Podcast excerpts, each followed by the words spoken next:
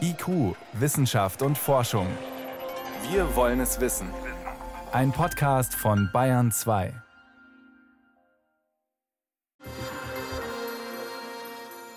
Tröpfcheninfektion. Das haben wir in den letzten Wochen gelernt. Das ist der klassische Weg, auf dem das Coronavirus übertragen wird. Das heißt, einer hust, niest oder redet auch nur. Dabei fliegen winzige Tröpfchen Speichel aus dem Mund und landen dann im Zweifelsfall im Gesicht eines anderen Menschen, auf den Augen oder sie werden eingeatmet. Um diesem direkten Angriff von fliegenden Tröpfchen zu entgehen, sollen wir jetzt alle Abstand voneinander halten. Eineinhalb, am besten zwei Meter. Denn Corona-Positive schicken mit den Tröpfchen auch Viren mit. Aber was ist eigentlich mit den Viren, wenn sie Tröpfchen ummantelt schon mal in der Luft sind? Kann sie da auch weiter herumschweben, sozusagen auf den nächsten oder übernächsten warten, der vorbeikommt? Mehrere Forschergruppen haben das für Luft in Innenräumen untersucht, in München, Hongkong, jetzt ganz aktuell auch in Nebraska in den USA. Johannes Rostäusch hat sich die Studien angeschaut. Was weiß man denn schon? Ja, das ist gerade in Nebraska interessant. Vereinfacht gesagt, fast überall kann man das Virus finden, aber in sehr geringer Menge.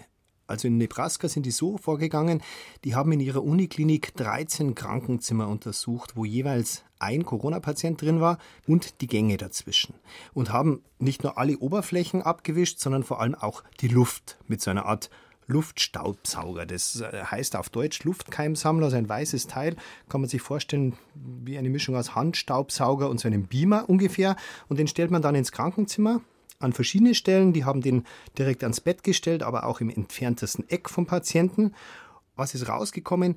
In etwas mehr als 60 Prozent von allen Luftproben hat man Viren gefunden. Also sie sind schon da in der Luft. Wichtig aber in sehr geringer Konzentration, nämlich im Schnitt weniger als drei Stück Virus pro Liter Luft, was jetzt wirklich sehr wenig ist. Also zum Vergleich in einem Milliliter Halsabstrich sind eine Milliarde Viren.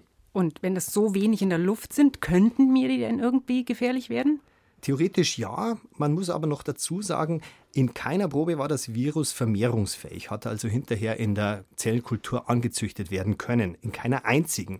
Auch die Viren nicht, die zum Beispiel durch die Luft aufs Fensterbrett gerieselt sind. Da hat man auch Proben genommen, die Konzentration war auch etwas höher, aber auch hier nicht vermehrungsfähig. Spricht quasi dafür, dass die eben doch, wenn sie schweben, wahnsinnig schnell vertrocknen. Das ist ja ein lustiger Zusammenhang.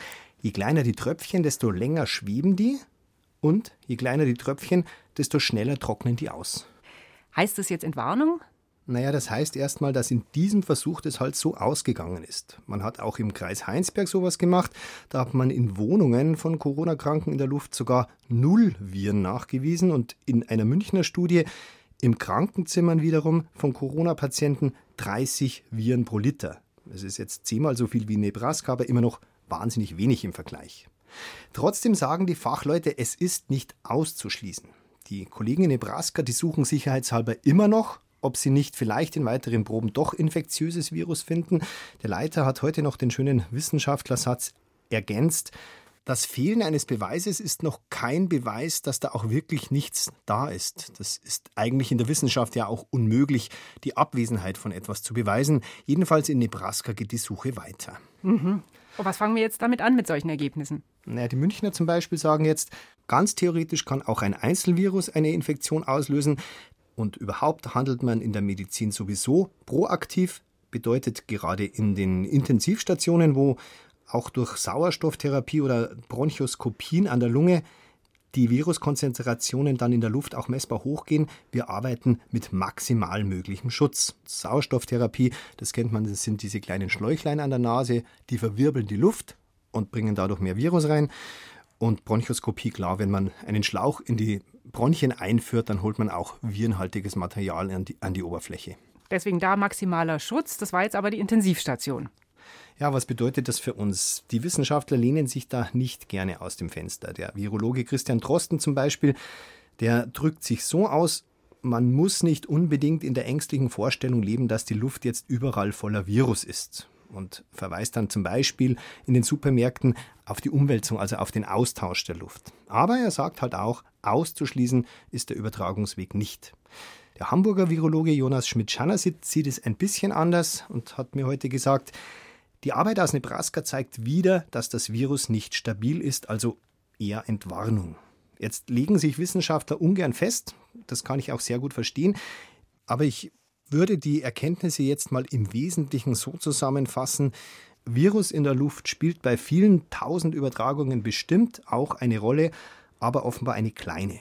Und wie kann ich dann persönlich damit umgehen? Also ich als Laie würde für mich jetzt ableiten, dass ich im Supermarkt eh sehr stark auf Abstand achte, lieber zwei Meter als eineinhalb.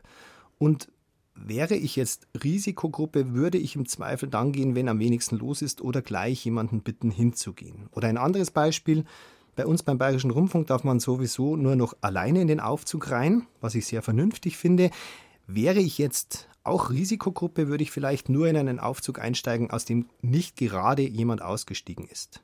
Das fände ich jetzt eine vernünftige Vorsichtsmaßnahme. Trotzdem, die Übertragung über die Luft spielt vermutlich eine zu geringe Rolle, als dass ich mich jetzt davor fürchten würde. Oder anders gesagt, man kann ja durchaus präventiv einen Schritt vorsichtiger sein als unbedingt notwendig und das heißt noch lange nicht, dass man jetzt ängstlich oder hysterisch durch die Gegend laufen muss. Wie lange hält sich das Coronavirus in der Luft? Mein Kollege Johannes Rostäuscher hat zusammengefasst, was die Wissenschaft darüber weiß. Vielen Dank. Bitte.